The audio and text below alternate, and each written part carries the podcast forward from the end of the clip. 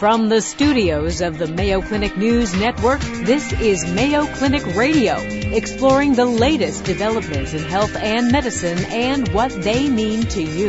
Welcome everyone to Mayo Clinic Radio. I'm Dr. Tom Shives. And I'm Tracy McCray. It's back to school time when kids across the country say goodbye to summer jobs, summer friends, and summer routines and return to the classroom. In this special back to school edition of Mayo Clinic Radio, we'll cover a number of important health topics to help you get your child ready for school. Among them, how much sleep does your child need to be a fully engaged student? The children are getting at the most about six and a half or seven hours of sleep at night. But how much sleep do they really need for optimum alertness? About nine to 9.5 hours. Also, are your child's vaccinations up to date? Is there a right sport for your child? And how to recognize depression in your preteen or adolescent. All that, along with this week's health and medical news, right after this. Welcome back to Mayo Clinic Radio. I'm Dr. Tom Shives. And I'm Tracy McCray. This is our back to school program, probably no health problem affects more kids than lack of adequate sleep. As school gets underway, one of the hardest things for many youngsters to do is to get up and get going in the morning. You remember those days, don't you? I'm living through them right now in a second way, Still, Tom. yeah. Yes, indeed. Many children, especially teenagers, simply don't get enough sleep during the school year, and that can lead to sleep deprivation, which has serious consequences. Here to talk about how much sleep children, teens, and preteens should have is Dr. Suresh Kotagal. Dr. Kotagal is a pediatric neurologist and sleep disorder specialist at Mayo Clinic. Welcome to the program, Dr. Kotagal. Thank you very much. Now we know it seems like a lot of teenagers dance to the beat of a different drummer. Is their sleep cycle, is their clock different than the rest of us? Uh, yeah, yes, uh, you, you know, when you have an eight-year-old and you tell them to go to sleep at eight o'clock or 8.30, they can do that, no problem. But what happens is when they become teenagers, they are simply unable to go to sleep because of changes in their brain physiology till about 10:30 or 11. So melatonin, the hormone which signals that they are ready for sleep, that starts kicking in only around uh, 10:30 or 11. So they just don't get sleepy before that time. So unfortunately, what happens is their sleep is sandwiched between a late uh, sleep onset time, and then they have to get up early. Uh, so Well, it isn't fair. Yes, It is not their fault. that's for sure. And uh, part of the problem is that school, high school, starts relatively early, 7:25, 7:30. So uh, the children are getting at the most about six and a half or seven hours of sleep at night. But how much do they? How much sleep do they really need for optimum alertness? About nine to 9.5 hours. But if the answer is what they're biologically what they should be doing is sleeping later in the morning, that's not possible. Is it possible for them to go to bed at 9:30 at night? it simply uh, doesn't work for their body physiology. The, the earliest they can fall asleep is about 10 or 10:30. So we got to start school later. Is the obvious answer. There's been talk about this, hasn't there? Uh, you, you're absolutely right, and it's been talked about now for several years. Uh, here in Minnesota, uh, studies go back to the late 1990s. Uh, Kyla Wahlstrom at uh, University of Minnesota looked at it, and she found that when school started, about a, even it was about a half hour late, children were happier uh, at home. Parents saw that for the first time their children were having breakfast at home and were more pleasantly disposed. And the teachers also said, yeah, their pupils are happier. And they, you know, believe it or not, their grades actually improved. You said nine hours is what Yeah. a teenager should be getting. Let's go back the other way. What about um, elementary school kids? How much sleep should they be getting? I would say about the same Okay. for the most part. Yeah. They're, they're getting six or six and a half. They need nine or nine and a half. So in a week, they're 15 hours short. Absolutely. There's some studies uh, which uh, show that this is from the National Sleep Foundation. Or between 50 to 60 percent of our teens are chronically sleep deprived.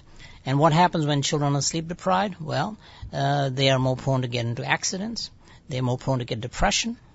So it is sleepiness in teenagers is a major uh, public health uh, problem, equally uh, of equal magnitude to obesity in teenagers.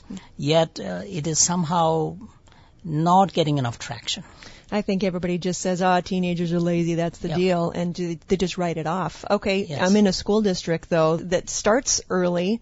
Um, what can I do to help my teenager go to bed earlier rather than later? Okay, so uh, I think s- before I answer that, let me say so things that keep a teenager up till about 11:30 or 12. First is uh, after school work.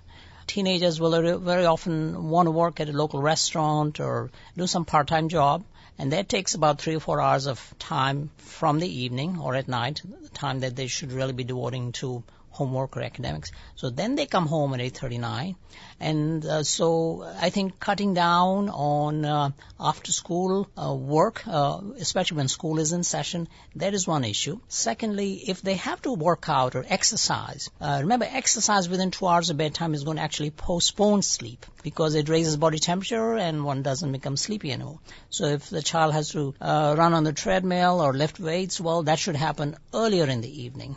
And third thing, of course, would be avoiding uh, caffeinated beverages if possible. Um, uh, certainly nothing after the afternoon. And then uh, cutting down on screen time. I mean, I, I think that, I mean, there was a study at the University of Pennsylvania that showed that the number of devices in a in the bedroom of a teenager could be as much as four. and uh, so I, I, I think we need to cut down the screen time because not only is the content of the electronic devices uh, activating for them, it's also the light that is uh, emitted from these sources, which is a problem. What about uh, medications, sleep medications for kids? Should they be doing taking that to try to go to sleep earlier? I would hate to have a teenager start taking medication to facilitate sleep. They've got their whole life ahead of them. I would rather they learn the skill or the ability to fall asleep on their own. Can you catch up? I mean, is it okay if you're 15 hours short to to sleep for 15 hours on the extra on the on the weekend? Can you truly catch up for lost sleep?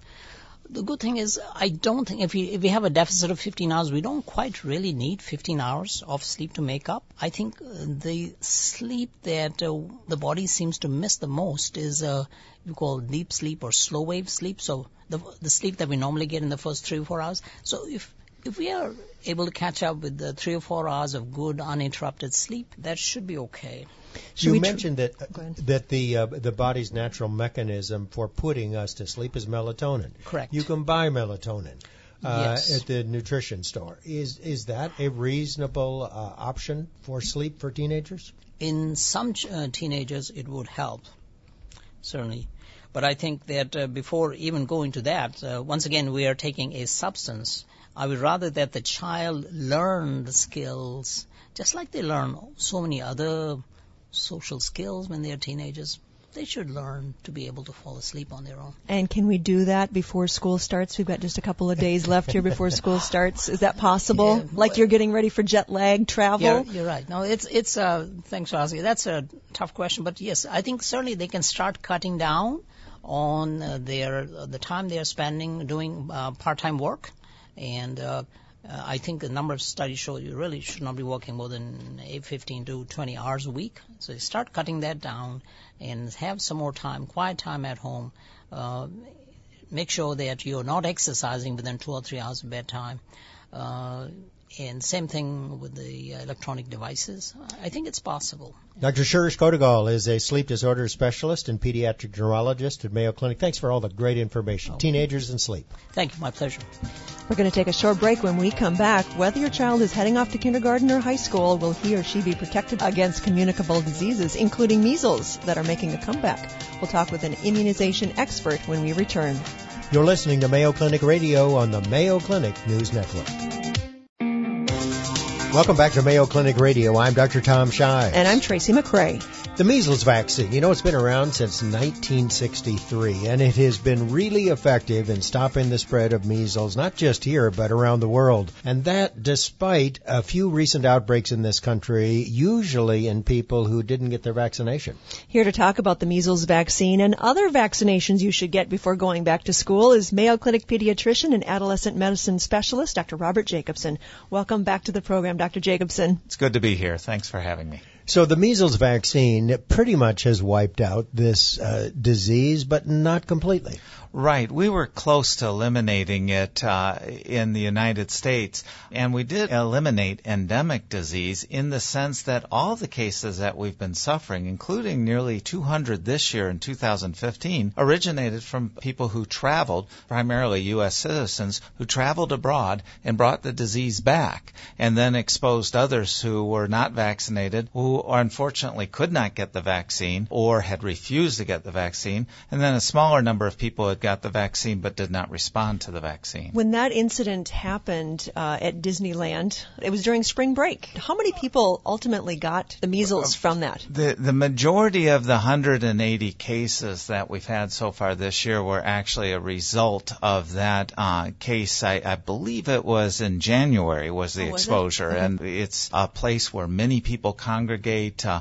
uh, move uh, from one uh, resort to another, and one entertainment spot from another, and really brought together thousands and thousands of people, including those who had refused to get the vaccine, acquired the infection, and then spread it to others. I believe over a hundred uh, Hmm. were infected from uh, the result of that exposure in Disneyland. During the Disneyland uh, exposure, I heard a phrase that I'd never heard before, and that was herd immunity. And uh, explain what herd immunity is. Herd immunity is a feature th- uh, where we protect those who can't respond to the vaccine or are too young to get the vaccine by getting the vaccine ourselves so we don't bring the infection in their midst. Turns out herd immunity works better for some diseases and some vaccines than it does for others. For example, vaccinating school children against the flu does a wonderful job with herd immunity in protecting our elderly. Some studies have shown that actually we get far more mileage, if you will, in vaccinating school children against the flu uh, in terms of reducing illness and death among those 65 years and older than if we had vaccinated those 65 years and older. But it's more of a problem with measles vaccine. We actually have to vaccinate 95% of us. 95% of us need to be immune to protect the other 5% of people who are too young to get the vaccine, didn't respond to the vaccine, uh, or refuse to get it. Now, it turns out people who refuse the vaccine tend to uh, cluster or flock together, if you will. And that makes for a problem. We can talk about achieving rates of 80, 90%, but in some counties in California, the vaccine refusal rate for measles was 20, 30%. Those people cluster, go to uh, school together, go to um, a neighborhood and community gatherings together, and when one's exposed, they bring it into that group of people and it spreads wildly. This isn't such a bad disease, though, is it? I mean, the the vaccine wasn't available when I was a kid, so we all had the measles. Actually, for those who survive it, it's a great disease because lucky, it leaves Tom. you with lifelong immunity. for those who didn't survive it or suffered the complication, um, it's a horrible disease. In fact, it was described fairly early on, I believe in the ninth century, as a more terrible form of disease than smallpox. Across the world, um, for people who are battling issues with nutrition, it's a real killer. Still, 180,000 people die of this disease every year, mainly children five years and younger. Um, and it is a, a cause of pneumonia and hospitalization, and up to uh, 25% of uh, uh, people who uh, get the pneumonia really suffer terribly with it. It's also a cause of ear infection. About 9% of measles victims get ear infections. Now, about one out of a thousand get a brain inflammation. Uh, that's horrific and can leave the, leave them uh, blind and uh, deaf and with mental incapacities for the rest of their life. Two out of a thousand tend to die of the disease, and uh, depending on when it hits you and your age, it can it can actually um, be much higher rates of that in the U.S. Uh, and in developing countries, as I mentioned, uh, if you're undernourished, uh, much higher rates. Uh, so it can be devastating. More than that, while you may get the measles and uh, after uh, a week uh, survive of it, it's an incredibly ca- contagious virus. Actually, the most contagious virus we know. Uh, it remains in a room an hour after you left it, and you're contagious up to three days before you know you have the illness, and you can spread it to babies who have no immunity, people who are on immunosuppressive drugs, and it can lead to their death. Knowing all that, why are there people who refuse to get vaccinated or don't get vaccinated? uh, they don't know one the disease and they don't know its complications. It's been a long time since we've seen outbreaks in most communities of measles. In fact, unfortunately, most physicians and nurses haven't seen a case of measles. The last case of measles I saw was uh, in 1987. Um, that makes for uh, a lot of people who don't think about measles and don't think about the harm it can do and think of it as something that once was a tolerable childhood illness. On top of that, an ex-physician, uh, he had his license taken away, invented a claim that measles caused autism. Uh, and he managed to convince 17 of his colleagues to publish a paper in Lancet. The journal has now since retracted it, claiming there was an association of the vaccine with autism. Uh, that fueled uh, the fears of a lot of parents. Uh, of course, we all fear autism. I never want to do anything that put my patients uh, in harm's way uh, and result in them getting autism. Sure. But you can imagine for many people who didn't understand that the claim was fake and not based on any evidence, chose not to vaccinate. It actually led to epidemics all over the world. And to this date, we still have uh, European countries that struggle with measles in a way that our country hasn't for decades. Now, we have over two dozen studies now done all over the world by all sorts of variety of groups, very large populations of patients, showing absolutely no association of that vaccine with autism. We need to be looking elsewhere for the cause of autism, and we need to use this vaccine. It's a safe, effective vaccine that can dramatically reduce the harm of measles kids are getting ready to go back to school and whether they are going to kindergarten or starting their first year of college, getting immunizations should be part of getting ready to go back to school. What immunizations should children get? Well, you know, I think it's important for all of us to make sure that we're up to date on vaccines. So parents right now should be contacting their offices, their children's uh, medical offices as well as their own, and asking um, uh, for the clinician to review the immunization record and make sure it's up to date. It sure has grown more complex than the days when we were just giving uh, diphtheria, tetanus, pertussis, polio vaccine, and an MMR. Uh, now uh, we have actually vaccinated against 20 different diseases by the time a child's five years of age with multiple doses that need to be carefully spaced apart. Now the average school age child should have had five diphtheria, tetanus, acellular pertussis vaccines and four polio vaccines, two MMRs, two chickenpox doses, uh, four pneumococcal conjugate vaccine doses, three hepatitis B doses, two hepatitis A doses, and of course every year the annual flu vaccine. Now as one gets older, not only do you have your annual flu vaccine after you've made it into kindergarten, uh, but at age nine, Mayo Clinic recommends children start the three dose series against the human papilloma virus vaccine. It's recommended for 11 to 12 year olds with permission to start at 9. We've learned here at Mayo Clinic starting at 9 means all the difference in terms of completing it on time mm-hmm. and a timely way. And so we routinely started at 9 years of age. At 11, we give a tetanus, diphtheria, acellular pertussis dose that is designed for adolescents and adults. Uh, and that gives protection for 10 years against tetanus and diphtheria as well as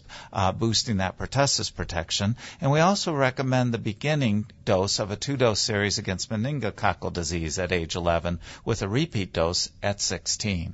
So you seem to know this stuff pretty well. It sounds like a lot of shots to me, doesn't it to you? but you don't get them all at once. That's yeah. the key thing to remember. Thanks very much for the update on the measles vaccine and immunizations, Dr. Robert Jacobson. Thanks for having me. Dr. Jacobson is a pediatrician and adolescent medicine specialist at Mayo Clinic. Still to come on our back to school edition of Mayo Clinic Radio, getting ready for a school sport. Choosing a sport that's a good fit takes planning. And anxiety and depression are no strangers to preteens and adolescents. We'll talk with an expert on diagnosing and treating depression in youngsters. Have a health related question you'd like us to answer or a topic you'd like us to cover? You can tweet us anytime at hashtag Mayo Clinic Radio or send us an email at mayoclinicradio at mayo.edu. Coming up, the latest health and medical news with Vivian Williams. You're listening to Mayo Clinic Radio on the Mayo Clinic News Network. Battling the high cost of cancer drugs, I'm Vivian Williams with your Mayo Clinic Minute. A group of the nation's leading cancer experts has a prescription on how to reduce the high cost of cancer drugs because it affects patient care. The most important thing is awareness. The most important thing is to let the patients know that they're not forgotten, that they're not alone in their frustration and their pain and the direct harm of not getting the drugs. The price of drugs could wipe out half of some people's incomes. In other news, the FDA approves a new injectable drug to lower cholesterol. Right now, two groups can use it those with an inherited condition and those who can't get their numbers down with statins. Mayo Clinic cardiologist Dr. Scott Wright says it works by affecting a protein which some think could be the key that will unlock cholesterol management to dramatically reduce heart disease risk. For more news, go to the Mayo Clinic News Network. I'm Vivian Williams.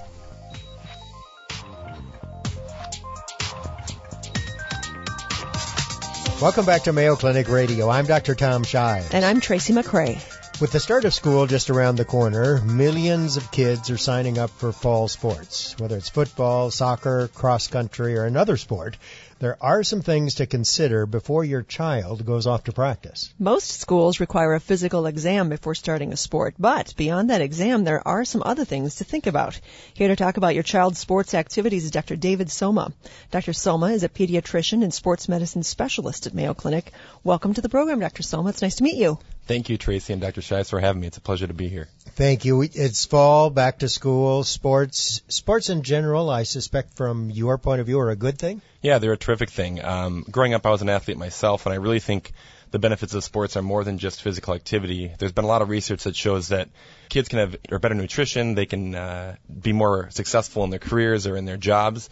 Uh, they have less drug use, less sexual activity, and a lot of other benefits. And it also just keeps them out of trouble. But there's so much now. I think um, I'm thinking of football specifically, yeah. where you'll hear people are um, not signing their kids up for football anymore because they're afraid that the children, when they're young, when they're little, will get hurt, and so that's hurting the numbers of football players. Yeah, I mean, a lot of parents are nervous that their children are going to get hurt, and uh, that's always a possibility with any sport. And I think that obviously certain sports do carry higher risks. Football, hockey, some of the other contact sports do carry higher risk, but I do think for the most part the benefits outweigh the risks. And I think you really just got to think about what would what else would they be doing if they weren't doing the sports. And the other thing I think you want to look at is when they are playing sports, you can do things to prevent injury, uh, making sure they have proper fitting helmets, other equipment. If they start having multiple injuries, may need to consider changing, but at least give it a try. I mentioned concussions. Concussions is probably one of the top topics when it comes to children and sports. Um, explain a little bit what we know now about concussions that we didn't know a few years ago. There's a lot of thought that concussions are on the rise, and I don't know if that's necessarily the case. Um, I think it's more that they're being better recognized um, by both coaches, players, parents, uh, physicians, and the like. We still have a lot of ways to go in regards to the research regarding concussion. We don't understand all the nuances of it, but I think that what we have learned is that if it's recognized early and we have the athlete or a patient seek proper medical attention, that they oftentimes have a really good outcome. There are tools that are trying to be developed to help us diagnose concussion more successfully. Um, there's even talks about blood tests or sideline brain monitoring or other things. But really, I think the key message would be that if you have an athlete who sustains some sort of blow to the head or some sort of force transmitted to the head, and they develop some sort of symptoms of a concussion, to just take them out of the game, have them evaluated by somebody that is, has some experience caring for children with concussion, and really just make sure that they get adequate attention. And typically the rule is until they're asymptomatic and they're feeling okay during activity, you shouldn't have them go back to returning to sport. Well, I think one of the important things is that we have recognized that this is a more serious injury than we used to think. Is there a limit to the number of concussions you think a child should have before you would advise the parents that they stop playing that sport? That's a great question. I think the pendulum has has again really swung, like you said, Dr. Shives. When I was an athlete, you know, in the late 90s, early 2000s, you'd get a concussion, you'd go back the same day. And then I think that we almost became overly cautious, and we really thought, oh boy, if you have a concussion, we got to put you in a dark room, not let you do anything. But then we realized a lot of times that would almost make these very highly active type A personalities, people that are very involved and almost make them have more of a depressed mood. So that was almost too much treatment. So now we've kind of swung the pendulum back a little bit and said we got to take these very seriously because they are a serious injury. Um, but we we still need to allow people to to live a little bit in the setting of a concussion. There isn't a magical number that we say okay three strikes and you're out and you should not participate in sports. But what we usually look at is the trend. So if the first concussion it recovers in a couple days, the second one a couple weeks, the next one a couple months, the trend is not heading in the right direction. That might be a red flag for a provider or someone someone. If the level of force required to cause the concussion is progressively getting less and less, that might be a red flag and saying, boy, we're really not taking much force to get these and we might want to pull you out. But, you know, I've seen athletes um, that have had multiple concussions that have been able to go back to sport. So I think there isn't a number, but you want to look at the trend and make sure that you receive a care so you can get guidance on making those decisions. What about um, younger kids moving away from concussions? And of course, Yeah. I should not to say that they can't get concussions, but it's interesting the uh, I did not grow up with the uh, option of all of these sports that the second grade and third grade that kids have now. Well, first grade you can play playing soccer when you're in kindergarten. Is there a a guide that parents should maybe look towards when it comes to the activity levels of their younger children? Yeah, I think the primary target um, for, I guess, young children should be exposure to the sport. Um, there isn't a goal to necessarily be successful or try to figure out which sport they're going to be the best at because kids evolve a lot over time. Um, what a kid looks like when they're in kindergarten versus seventh grade is dramatically different. So I really think the focus should be just trying to expose them to different things, and um, whether that be soccer, gymnastics for balance, um, looking at baseball for eye-hand coordination, whatever it might be, just trying to hone some physical skills for children so that they have the ability to uh, do that. Um, the number of hours is really hard to say how many hours is too many hours. I do think there's a trend to maybe push your kids a little bit too hard, and, and there's a potential risk with that, with getting certain overuse injuries. I mean, like if specialized, like a kid only plays soccer. Yeah, I think Oh, that, okay. that's a, that's that would be a, a major concern because you know you know you could imagine that um, if you I say this example to some of my patients that if you hit a hammer against your finger over and over again, eventually it's going to hurt. Same thing as if you throw a baseball over and over again, eventually it's going to start hurting. You really want to make sure that you know you diversify. Um, and so I think it's I think it's actually very healthy for young kids, five, six, seven year olds, to start participating in sports, but making sure it's not it's not they're still having fun, um, and that you're diversifying. And if it's soccer in the fall, it shouldn't be soccer all year round because that again, I think that um, kind of pigeonholes them into one sport, um, and it also can develop the risk for injury. All most all school sponsored sports uh, there is a requirement that they have a physical examination what what's involved in that exam what are you really looking for and and what can it tell the parents Do kids still have to have that? Yes, they do. Each state has its own law in regards to h- how frequently you have to have those high school sports physicals. In Minnesota, you need to get one every three years, um, unless the doctor would say you need to be more frequently. Um, the purpose of those exams is actually multiple. Um, one is to try to make sure that that athlete's safe to participate, make sure they don't have any major cardiac or heart condition or major um, other health concern, asthma or other things that might result in a major problem while they participate. The other thing would be maybe to recognize injuries that may have been missed previously when they've been playing sports to try to make sure they're getting adequate care. And the other thing is it's a really nice portal of a entry into primary care to make sure that their immunizations are up to date, to make sure they have no risks for depression or other things. Um, I said earlier that these athletes actually have a lower risk of um, mental illness, lower risk of drug use, and things like that. So maybe this isn't the highest group to target. But again, I think it's a really important thing that um, children get cleared to make sure they're safe to participate. But while they're there, also make sure they get updated on all their other health uh, maintenance issues. And when you go into that um, visit, again, it probably every three years. Usually they start in seventh grade and they get another one typically in tenth grade. Um, you can go in expecting to do a full comprehensive examination and a full history, and there might be a few additional questions the provider might ask you just to ensure that there's no family history of any you know, sudden death while participating in sports or other things that might be at risk. And then they will typically sign the form. It goes to the school and uh, it lasts again for about three years. when it comes to school sports the advantages certainly outweigh the risks That's correct. Dr david soma pediatrician and sports medicine specialist at mayo clinic thanks so much for being with us My pleasure. Thank you so much. We're going to take a short break, and when we come back, as the start of school nears, it's not unusual for youngsters to begin feeling a little apprehensive and worried. But what's a parent to do when these feelings cross the line into serious anxiety and depression? We'll get some answers from a pediatric psychiatrist. you're listening to mayo clinic radio on the mayo clinic news network Welcome back to Mayo Clinic Radio. I'm Dr. Tom Shives. And I'm Tracy McCray. Kids may say they're depressed about having to return to school this fall, but you know, for the most part, they're usually just unhappy about having to give up the good time, say goodbye to their friends and their more leisurely lifestyle. But for some preteens and adolescents, the depression is very real. The National Institute of Mental Health estimates that about 2.2 million adolescents between the ages of 12 and 17 have had at least one major depressive episode in the past year. Here to talk about diagnosing and treating depression in in preteens and adolescents is Mayo Clinic psychiatrist and pediatric and adolescent medicine specialist, Dr. Paul Croarkin. Welcome to the program, Dr. Croarkin. Nice to have you with us. Thank you, Dr. Shives. So it seems like there are an awful lot of depressed kids out there. Uh, either they truly do have depression or they think they're uh, depressed. It's almost in vogue to be depressed these days if you're a teenager. Well, that's a that's an interesting point, and there's a there there the idea is not without controversy. We we psychiatrists, based on research, do know that it's a it's a true true mood disorders and depression in this age is a very common common event. Upwards of uh, two to three million um, adolescents annually in, in in the U.S. Roughly nine percent.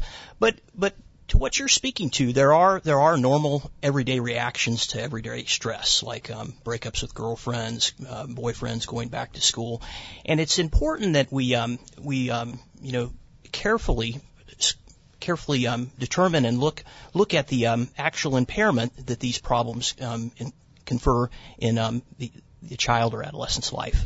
So, based on fairly strict diagnostic criteria, you're saying that one out of ten teenagers or adolescents is truly depressed. Based on the based on contemporary research, and it's interesting, you know, and and not that long ago, um, you know, as recently as the 1980s, there was some thought that you know de- depression and psychiatric illnesses just didn't happen in children mm-hmm. and adolescents. And we now know through scientific research that that's not the case. Do kids that think they're depressed, maybe like you said, they're just going through something, a breakup or something like that for the first time, uh, their first dabble into being an adult is dealing with dep- depression or something that makes them sad.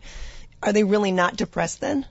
Well, it, it, it you know, it's it's complicated. It's um, what what we look for and what what parents and teachers should be aware of that we look for consistency of symptoms and and the level of impairment they confer. So it's a little more than being angry or sad one or two days out of the week. Uh, you know, technically these are consistent symptoms um, over days and weeks, uh, and they they can they also involve what are what we call neurovegetative symptoms, meaning that there'll be disruptions in sleep, um, eating, appetite, weight loss, weight gain, um, crying, um, what what the psychiatrists call anhedonia, what basically means that things that were previously enjoyable aren't anymore. A common presentation for an adolescent is an adolescent who's bored, who mm. finds no enjoyment in anything. Adolescence should be a lot of things, but it really um, boredom boredom is kind of a warning sign. Um, and then suicidal thoughts or ideation. That's a, a definite definite red flag and warning signs sign that parents should be aware of. Dr. Shives used the term en vogue. Uh, is there a piece that social media plays in this? You know, kids are on their phones or they see on some sort of social media or they hear that someone is depressed and then they go, gosh, I'm depressed too. I mean, it, is there an impact there? And that's, that's, that is an interesting thought. Um, there are, um, there are both positive and negative, negative, uh, you know influences on social media outlets, and I, I have seen that as a clinician that often you know a, you know a certain kind of peer group um, will will impact a child or adolescent's life, and that's another another important fact to be aware of. Do you think that 10% of adolescents have always been depressed, dating back several decades? Uh, and we just didn't recognize it, or we just weren't willing to talk about it, or is it more common than it used to be? And that's a, that's a great question. The, on, the honest the honest answer is we, we probably don't fully know, but both both uh, two two ideas have been talked about over and over again. You know, the first is what you what you speak to, Dr. Shives, is that we, you know, years ago we didn't have we didn't have as many mental health specialists. We tended to we tended to not label these things and look for these things, but we we do know more and more that that that it appears, um, based on epidemiologic studies and again scientific research, that these um, these sorts of um, disorders are are presenting earlier. So the the idea is that, for example, if you have a parent a parent with depression or bipolar disorder, we know that you're four to five times the risk as a child to, to have an earlier presentation, and a um, and a um, probably a more severe course. Unfortunately, the um, you know it's a lot of it is theoretical theoretical, but the idea of uh, what's called genetic genetic in, genetic phenomenon referred to as anticipation that's been seen in neurologic disorders such as Huntington's. We know that you know, for example, a, a, child that presents with Huntington's chorea, it's much more severe hmm. and earlier than, than their parents in some cases.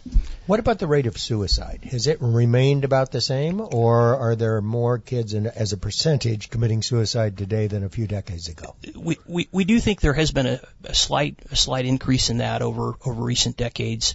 Another very um, another very sobering um, statistic that, that I think about a lot is that, that there are studies that, that suggest that one in five high schoolers actually contemplate suicide seriously. And, wow. And, one in is, five. Which is a pretty pretty big number.